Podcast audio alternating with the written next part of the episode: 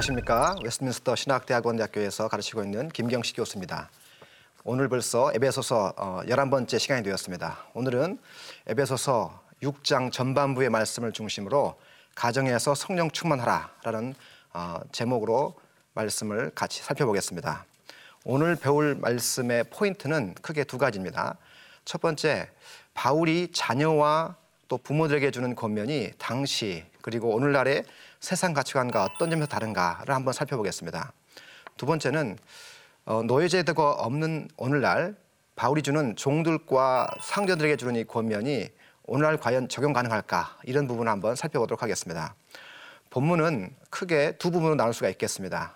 1절부터 4절까지가 자녀들과 부모들에게 주는 권면입니다. 그리고 5절부터 어, 9절까지가 종들과 주인들, 상전들에게 주는 권면 이렇게 두 부분으로 나눌 수가 있겠습니다. 어, 큰 문맥을 한번 어, 6장까지 오는 문맥을 한번 살펴보겠습니다.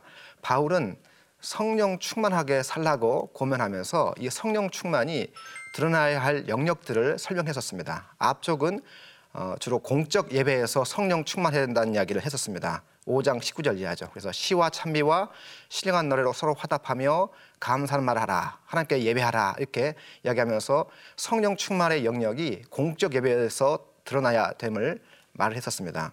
그리고 나서 어, 가정에서도 성령 충만해야 된다는 이야기를 해오고 있었는데 어, 지난 시간에 저희가 어, 주로 아내와 남편에게 주는 권면의 말씀을 통해서 가정에서 부부 생활에서 성령 충만해야 된다는 이야기를 살펴봤습니다. 그 이후로 오늘은 가정에서 자녀와 부모 그리고 종들과 상전들에게 어, 주는 말씀을 통해서 가정에서도 어, 성령 충만이 드러나야 된다는 말씀을 살펴보겠습니다.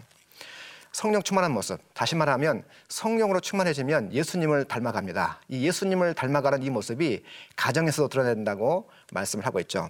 먼저 1절부터 3절 어, 자녀들에게 주는 권면인데요. 내용을 크게 보면 큰 주제는 순종하라라는 권면이고 그다음에 어떻게 순종해야 될지 를 설명합니다. 주 안에서 순종하라 이렇게 얘기합니다. 그 다음에 왜 순종해야 되는지 그 순종의 이유를 두 가지로 밝히고 있습니다. 이 자녀들에게 주는 권면과 또 자, 부모에게 또는 아비에게 주는 권면의 말씀의 분량을 좀 살펴보면 흥미롭게도 바울은 많은 강조점을 자녀들에게 주는 권면에 할애합니다. 다시 말하면 한 3절 정도를 자녀들에게 주는 권면을 통해서 말을 하고 그다음에 부모에게 주는 어, 권면은 1절만 할애하고 있습니다. 그래서 많은 강조점을 자녀들에게 주는 권면에 어, 두고 있다라고 볼 수 있겠습니다. 어, 바울은 어, 앞부분에서 와 마찬가지로 어, 두, 부부, 두 부류의 사람들을 한 짝으로 이야기합니다. 아내와 남편, 그 다음에 오늘 말씀처럼 자녀와 어, 부모, 그리고 종과 상전 이렇게 두 부류씩을 한 짝으로 어, 하면서 권면을 주는데요. 흥미로운 건 뭐냐면 그 중에서 한 부류에게만 순종하라고 어, 고면합니다. 예를 들면은 아내에게 순종하라고 하고 또 자녀에게 순종하라고 하고 어, 또 종들에게 순종하라고 합니다.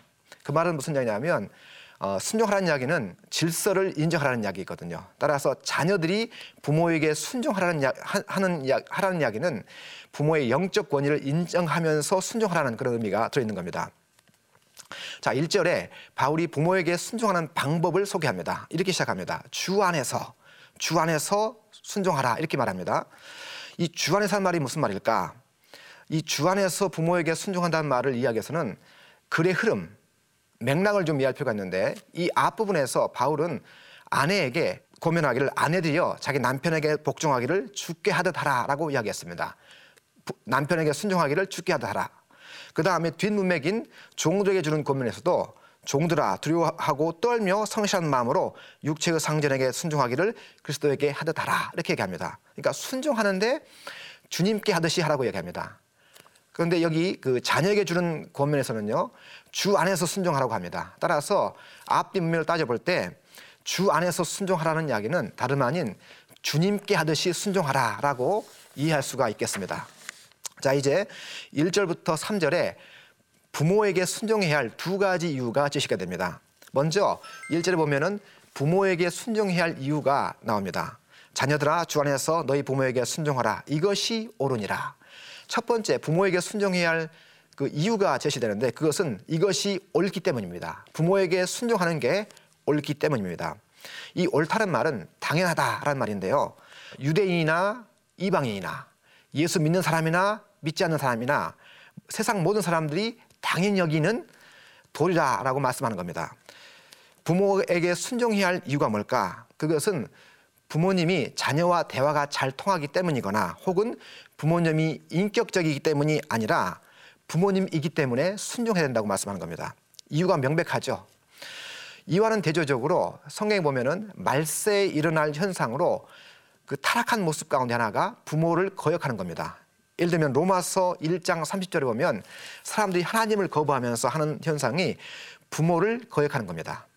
또 디모데후서 3장 2절 같은 데 보면 말세에 고통한 때가 이른다고 하면서 끝부분에 부모를 거역하며 감사치 않는다고 이야기를 합니다. 우리는 부모에게 순종하고 있습니까? 부모라는 자리는 하나님께서 특별하게 주신 자리입니다. 두 번째, 부모에게 순종해야 할 두 번째 이유가 2절부터 3절에 등장합니다. 이것은 바울이 십계명을 인용하면서 십계명에서 그렇게 가르치기 때문에 부모에게 순종해야 된다고 가르치고 있습니다. 내 아버지와 어머니를 공경하라. 이것이 약속 있는 첫 계명이니 이로써 내가 잘되고 땅에서 장수하리라.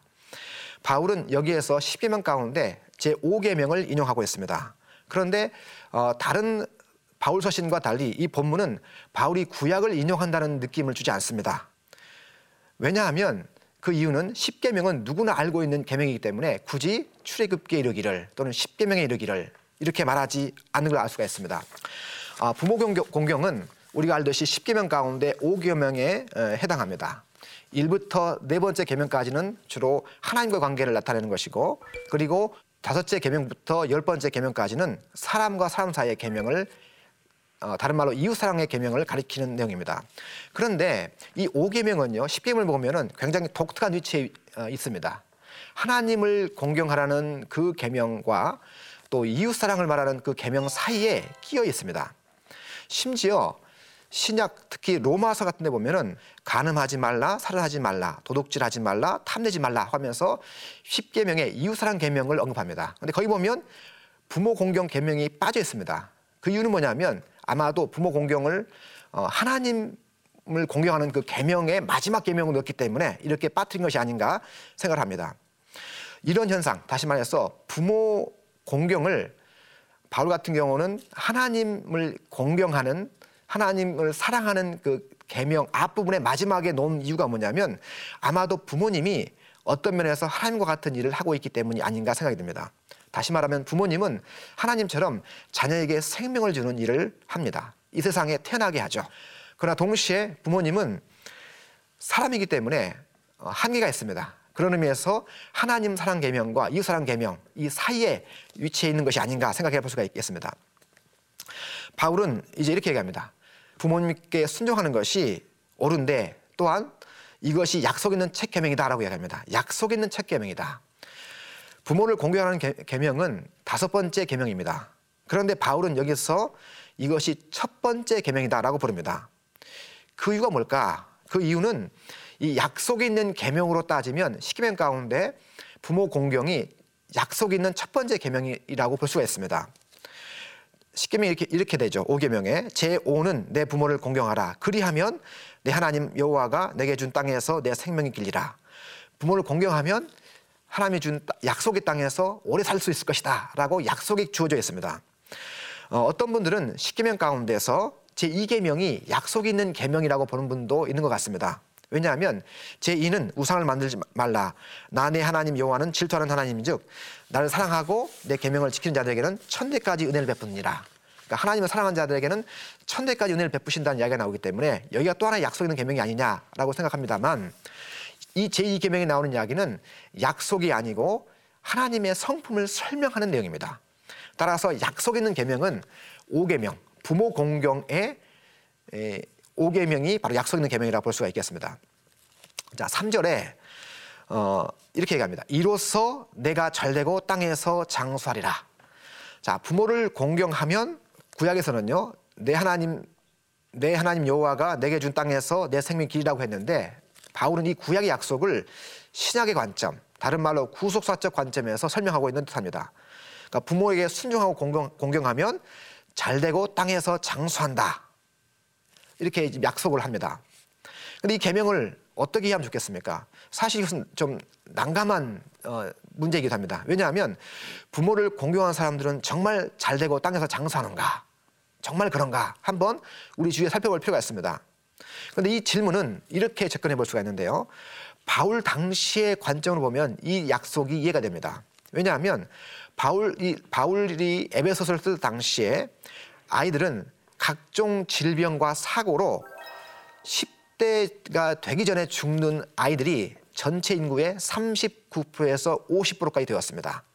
따라서 이런 상황에서 에베소서 6장에 나오는 부모 공경에 따르는 약속을 이해할 수가 있겠습니다. 다시 말하면 어린이들이 훨씬 더 경험이 많은 부모의 말을 잘 듣게 되면 각종 사고나 질병으로부터 보호를 받을 수가 있습니다. 그만큼 오래 살 수 있게 되는 것이죠. 따라서 바울은 이런 상황을 염두에 두면서 부모를 공경하라. 그리하면 네가 잘 될 것이고 네가 땅에서 장수할 거다라고 약속을 하고 있는 겁니다. 자 이제 4절로 가보겠습니다. 4절은 아비들에게 주는 권면입니다.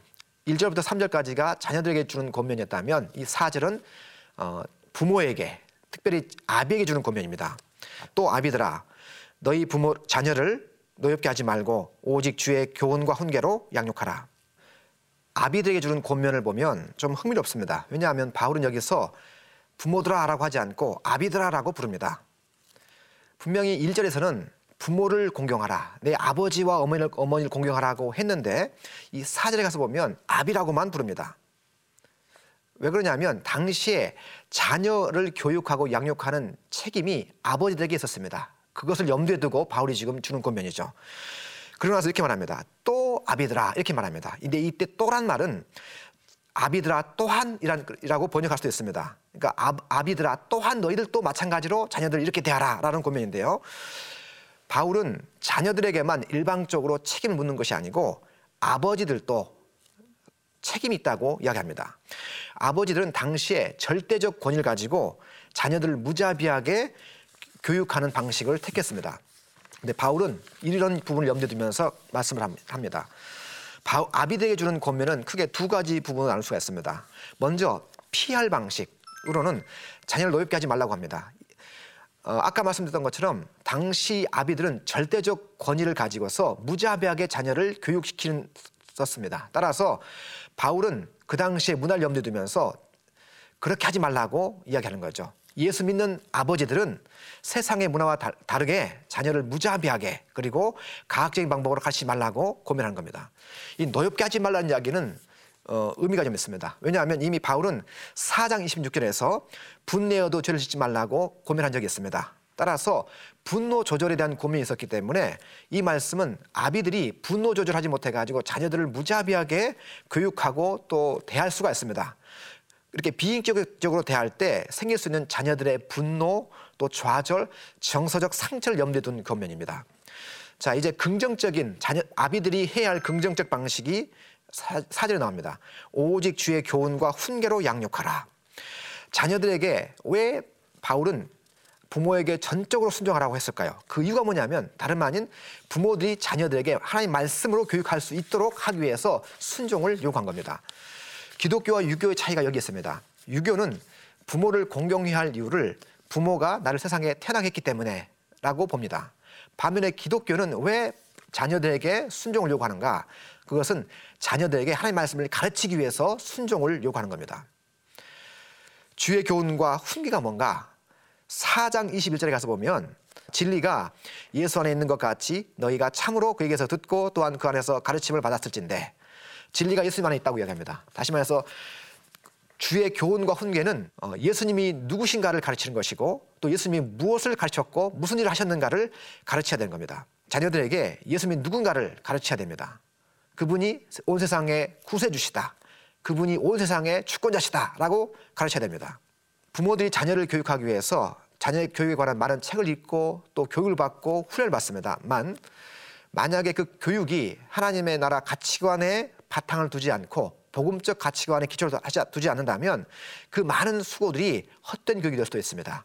왜냐하면 세상의 교육 방식과 가치관은 시대에 따라 바뀔 수 있기 때문입니다. 그러나 주의 말씀만 변하지 않죠. 주의 말씀만이 자녀들이 세상을 이길 힘을 공급해 줍니다.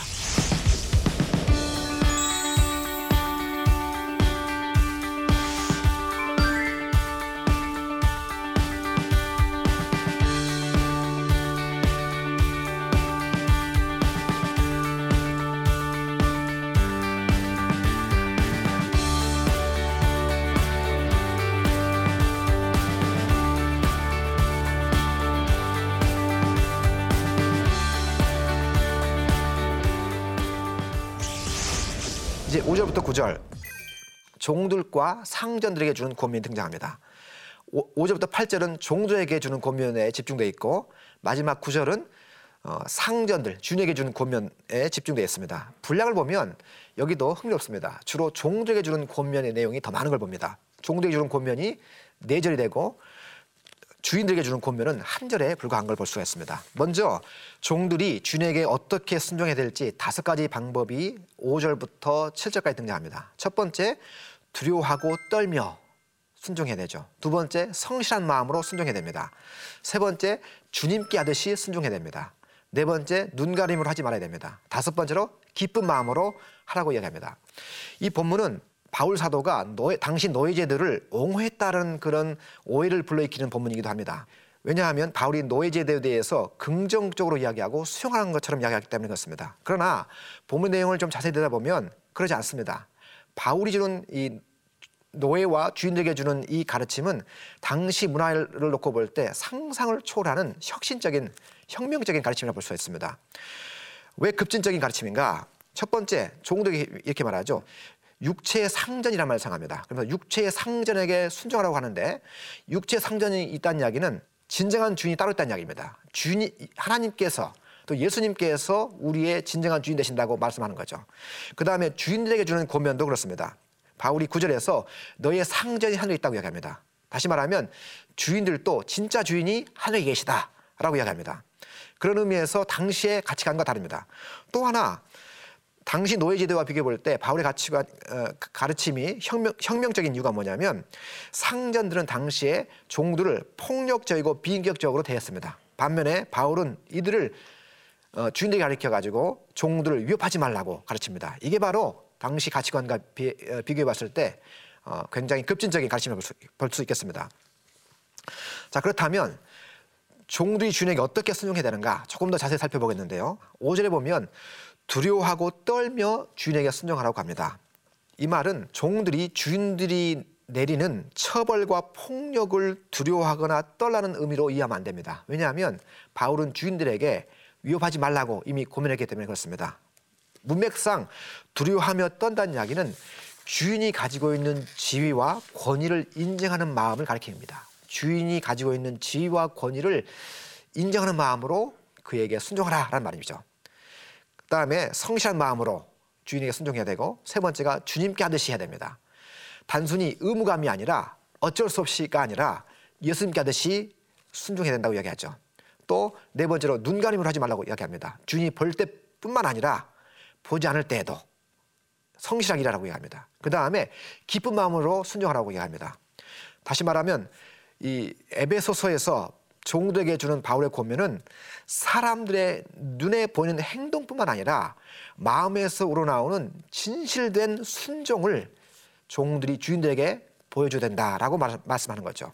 순종의 행동뿐만 아니라 순종하는 동기와 마음 자세도 또한 중요하다고 가르칩니다. 신약 성경 여러 군데에서 순종에 대해서 가르칩니다. 그리스도인들은 자기 위에 누군가의 아래 있다는 필요를 인정해야 됩니다. 바로 이게 영적 권리와 질서를 인정하는 모습이죠. 자, 종들에게 주는 이 권면, 우리 시대에 어떻게 적용할 수, 적용할 수 있겠습니까? 당시 로마 시대에는 두 종류의 사람들이 있었습니다. 자유인과 종들입니다. 한 사람이 종이 아니면 그 사람은 자유인이었습니다. 결국 에베소 성도들이 한 자리에 모였을 때 거기에는 자유인과 종, 자유인과 노예 딱 두 종류가 있었던 것이죠. 이 당시 바울 당시의 노예 제도를 현대의 미국 흑인 노예 제도와 같이 어, 생각하시면 안 됩니다. 왜냐하면 당시 바울 당시 노예 노예들은 재산을 모을 수도 있었고 사업을 할 수도 있었고 또 심지어는 주인보다 더 많은 돈을 모을 수도 있었습니다. 그리고 많은 돈을 모은 조, 종은 주인에게서 자유를 살 수도 있었습니다. 그런 의미에서 현대 미국의 어, 흑인 노예 제도와는 차이가 있는 겁니다. 그렇다면 이 노예, 노예들에게 또 종들에게 주는 권면은 어떻게 보면 오늘날 고용인과 피고용인들의 관계로 설명할 수도 있습니다. 오늘날로 말하면 성령 충만한 모습은 일터와 직장에서 드러나야 됩니다. 성령 안에서 살아가는 사람은 교회나 예배뿐만 아니라 일상생활, 직장과 일터에서도 성령 충만한 모습이 드러나야 되는 것이죠. 신앙의 이유 때문에 직장 생활을 소홀히 하는 것 오늘 말씀에 비춰보면 성경적이지 않습니다.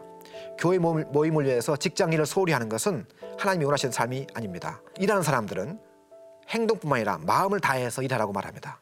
바로 그것이 세상의 가치관과 다른 모습이다라고 가르치죠. 그리고 8절에 순종의 이유를 들면서 각 사람이 무슨 일을 행하든지 종이나 자윤이나 주인께로부터 그대로 받을 줄을 알미라라고 얘기합니다. 종들이 순종해야 할 이유는 주님께서 주신 보상 때문입니다. 선한 일은 헛되지 않습니다. 반드시 어, 보상이 따르는 것이죠. 이제 구절 가보겠습니다. 구절에 가보면 상전들에게 주는 권면이 등장합니다. 상전들아 너희도 그들에게 이와 같이 하고 위협을 그치라 이는 그들과 너희의 상전이 하늘에 계시고 그에게는 사람을 외모로 취하는 일이 없는 줄 너희가 알미라 여기 보면 긍정적 권면과 부정적 권면이 등장합니다 이렇게 하고라는 긍정적 권면이 등장합니다 반면에 부정적 권면도 등장하죠 위협을 그치라 그리고 그 권면의 이유가 등장합니다 이는 너희 상전이 하늘에 계심이라 이 상전들에게 주는 권면은 당시의 문화와 비교해 볼 때 급진적입니다.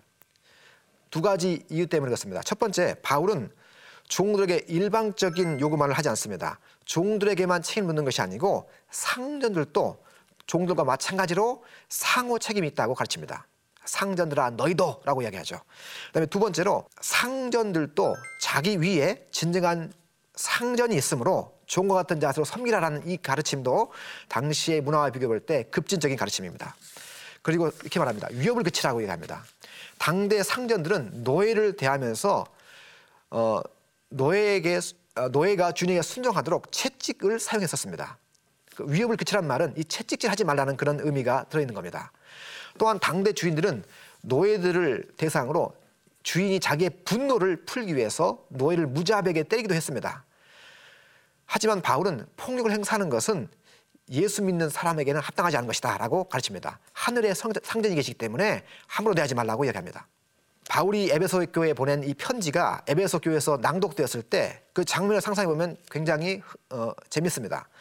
아마도 그 자리에 있던 종들은 순종한, 순종하는 척하지 말고 마음을 다해 진심으로 주인에게 순종하라고 했을 때 얼굴이 화끈거리는 종들이 있었을 것입니다. 또한 주인들 가운데서도 주님께 하듯이 또 주님이 교회에 하듯이 너희 머리 위에 상, 하나, 진정한 하나님 상전이신 하나님이 계시다라고 말했을 때 얼굴이 화끈거리는 도, 어, 주인들도 있었을 것입니다. 오늘 말씀을 한번 적용해 보겠습니다. 첫 번째로 성령 충만은 가정에서 드러나야 됩니다. 바울이 주는 권면이었던 자녀와 부모에게 주었던 권면이 바로 이 적용을 우리에게 줍니다. 성령 충만은 교회나 예배에서만 뿐만 아니라 자녀되는 사람들이 부모를 어떻게 대하느냐에서 드러납니다. 부모에게 순종하는 모습이 진정한 성령 충만한 모습입니다. 부모에게 순종해야 할 이유는 부모이기 때문입니다. 또한 부모들이 성령 충만한 모습은 교회에 가서 예배하고 또 교회 내에서 연약한 성도를 돌보는 모습에서 뿐만 아니라 자녀를 대하는, 태도에서도 나타나야 됩니다. 본인이 갖고 있는 성령 충만이 진짠가 가짠가 진정한 성령 충만인지 아닌지를 알아보는 방법은 자신, 자기가 부, 자녀를 어떻게 대하는가에서 알아볼 수 있는 겁니다. 두 번째로 직장 생활에서도 성령 충만한 사람들은 달라야 됩니다. 성령 충만은 직장에서도 드러나야 됩니다. 성령 충만한 사람들은 직장이 또 하나의 예배의 장소입니다. 윗사람이든 아랫사람이든 일터가 하나님을 예배하는 장소가 되어야 됩니다. 윗사람이라고 갑질하고 또 인격적으로 사람을 대하지 못한다면 그것은 성령 충만한 모습이 아닙니다. 또한 아랫사람들도 마찬가지로 사람이 보든 보지 않든 간에 하나님 앞에서 사는, 살아가는 자세 바로 이것이 진정한 성령 충만의 모습입니다. 오늘은 에베소서 전반부를 통해서 가정에서 성령 충만하는 말씀을 살펴봤습니다. 다음 시간에는 에베소서 후반부에서 나오는 영적 전쟁에 대해서 살펴보겠습니다. 감사합니다.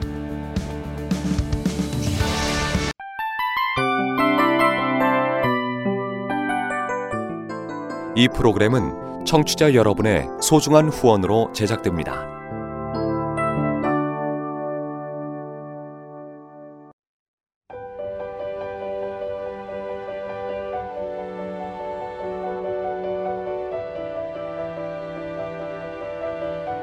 세상에는 수많은 교회들이 있지만 더 깊이 있는 말씀 강해를 찾기 위해 크기로만 교회를 선정하지 않습니다. 보다 좋은 영적 콘텐츠를 더 많이 나누기 위해 방송비를 받지 않습니다. 1년 365일 복음만 전하고 싶어서 우리는 광고를 하지 않습니다. 온누리의 복음을 땅끝까지 CGN TV와 함께 땅끝 선교사가 되주세요.